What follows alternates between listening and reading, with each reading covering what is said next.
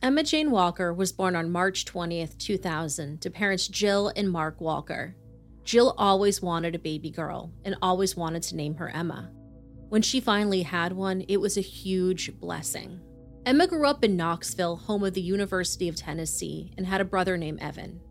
Emma was a beautiful person with a caring soul and was loving and kind to everyone. As of the date that I'm telling the story with you all, Emma should have been celebrating her 23rd birthday. Emma cheered on the Central High School football team starting her freshman year. She made fast friends with Lauren Hutton, who was a senior on the squad. According to Lauren, quote, Emma really took cheerleading seriously. She loved doing it. It was one of her passions. She loved leading and she loved football games. She just loved being part of crowd appeal.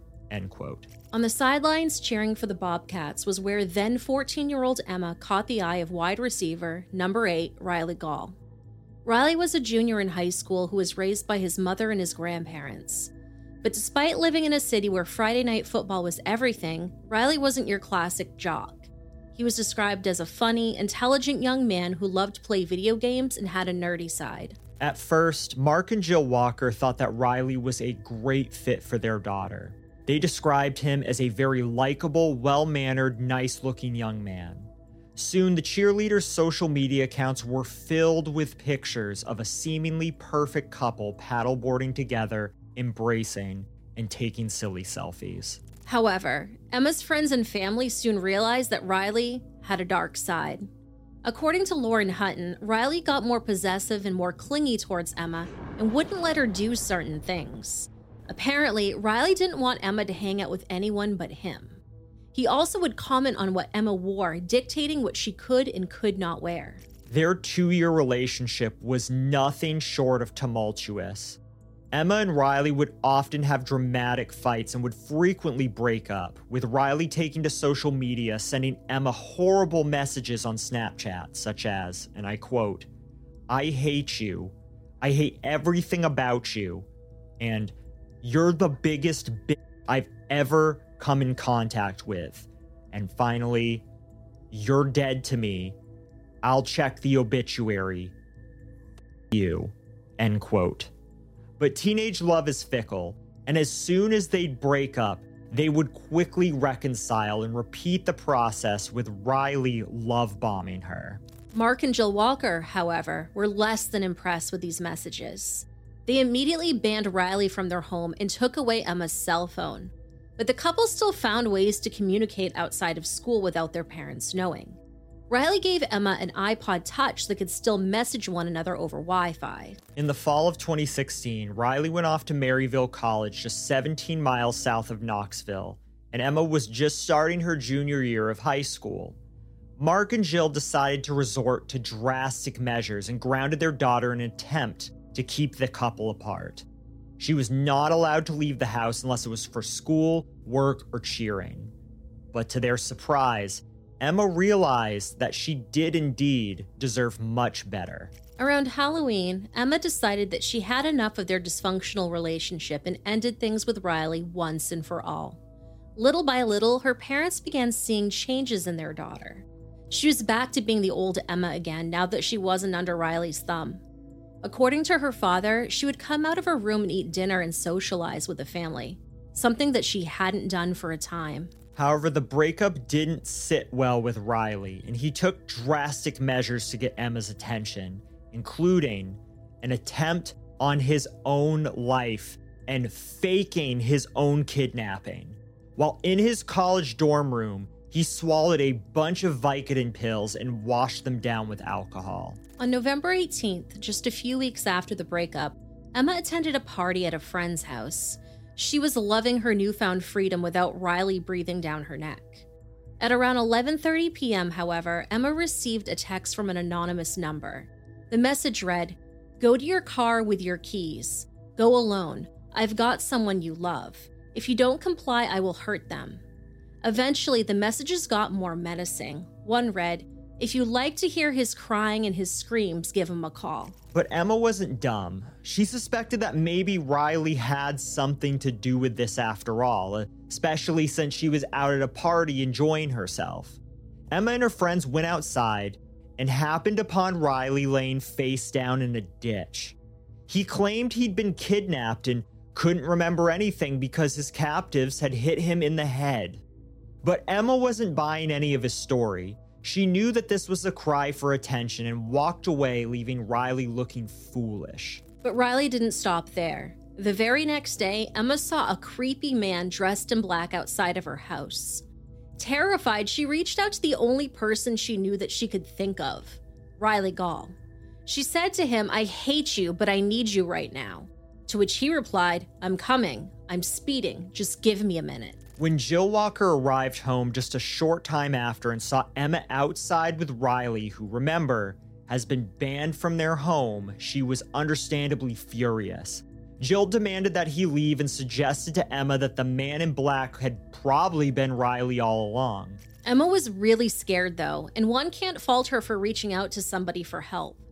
Afterwards, she texted her friends, quote, I'm home alone and somebody in black walked down my street and came to my door and rang the doorbell over and over again.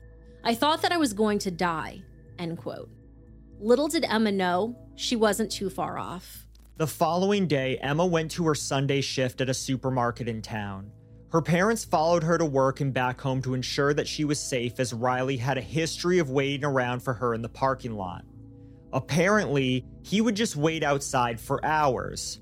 That night, things seemed back to normal at the Walker household.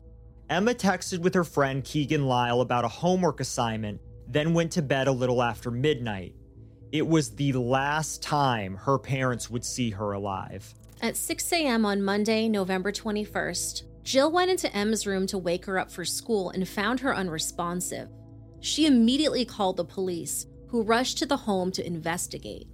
At first, they believed Emma may have taken her own life, but they spotted a strange hole in her bedroom wall. According to Knox County Sheriff's Deputy Nikki Buells, quote, there was a hole in the wall. It appeared to be a bullet hole.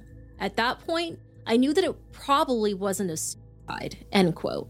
Emma Walker, a beautiful and vibrant cheerleader, had been killed by a gunshot wound to the head after two bullets had been fired into her bedroom from outside the family's single story home. One bullet had hit her behind her left ear, and the second had lodged into her pillow. Further investigation revealed two shell casings in the yard outside. According to Jill, quote, once the detective got there, we were asked to leave the residence. So obviously it had turned into a crime scene at that point. So they were wrapping tape around our house and walking around outside. But we still had no idea what had happened to her. End quote. Emma's friends and family were devastated. The night after her death, they held a candlelight vigil at Central High, and her fellow cheerleaders released balloons in her memory at that week's Bobcats football game. Another officer on the case, Lieutenant Alan Merritt, started interviewing friends and family members and noted that the same name came up over and over again Riley Gaul. Meanwhile, Riley was busy posting on Facebook and Twitter about Emma's death. Rest easy now, sweetheart, he wrote in one tweet, and I love you forever and always in another. Despite Riley's performative posts, investigators quickly brought him in for questioning. According to Detective James Hurst, quote, When I first met him, I thought he might have been a grieving boyfriend. When we got into the interview room and sat down, I felt like there was a dark side. He didn't have a whole lot of passion or concern.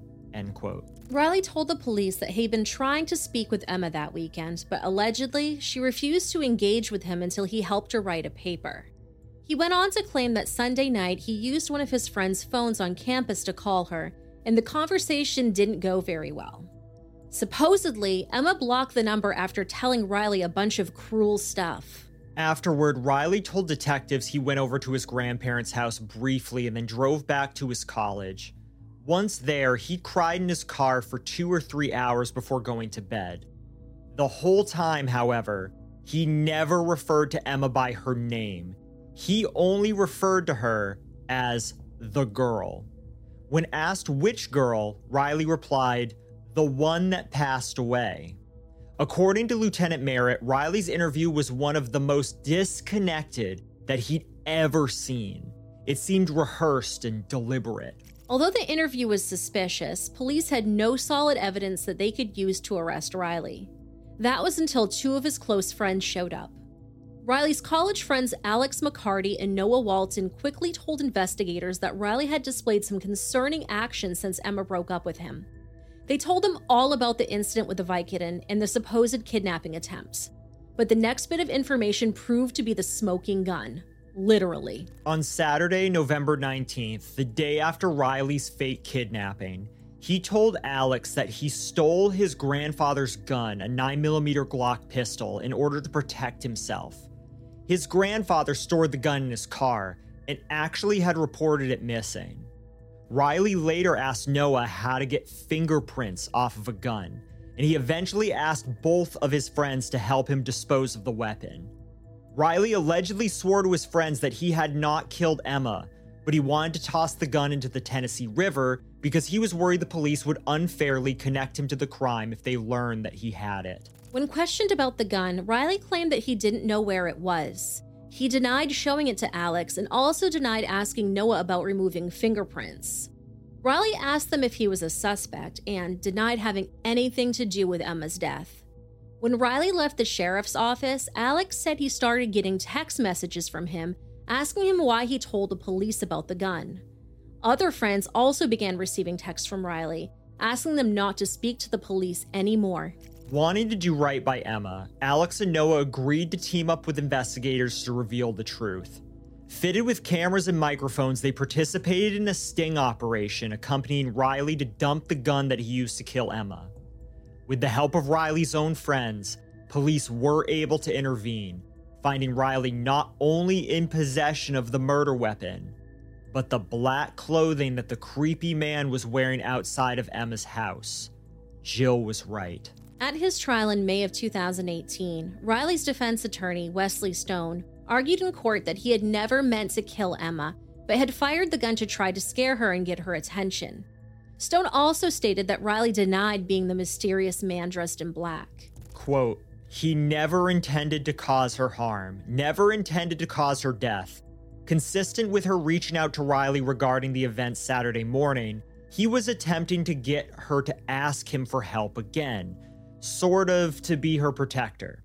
It's been in his heart, it's been in his mind, it's been in just everything about him. Every day for the rest of his life, wherever that may be, he will have to live with that reality.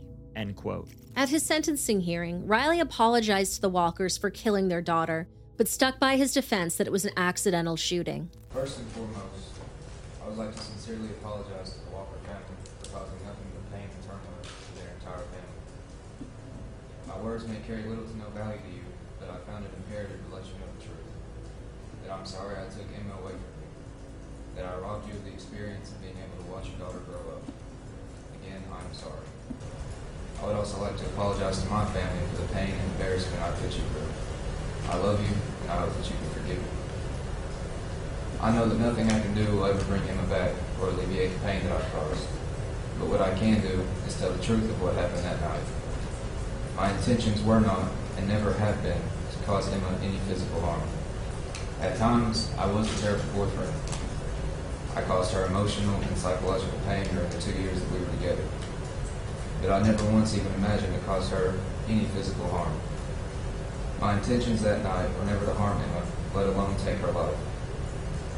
I wanted to scare her, to frighten her so bad that she would have no choice but to talk to me again, to confide in me. I would be there to comfort her and to win her back. I loved Emma, and there's not a day that goes by that I don't think about her or what I did. I know that I can't be forgiven, and this will never be forgotten. But now that the truth is out, I pray that it's enough to show that I never meant to take Emma's life. Again, I'm sorry. After five hours of deliberation, jurors found Riley guilty of first degree homicide as well as stalking, theft, reckless endangerment, and being in possession of a firearm during a dangerous felony. In the state of Tennessee, a first degree murder conviction carries an automatic life sentence. However, Riley's sentence allows the possibility of parole after 51 years. The sentence imposed for the additional convictions adds up to a little more than a decade, but will run at the same time as the life sentence, essentially making it symbolic. In May of 2021, Riley Gaul filed a motion for acquittal based on insufficient evidence. That motion was denied in June of the same year.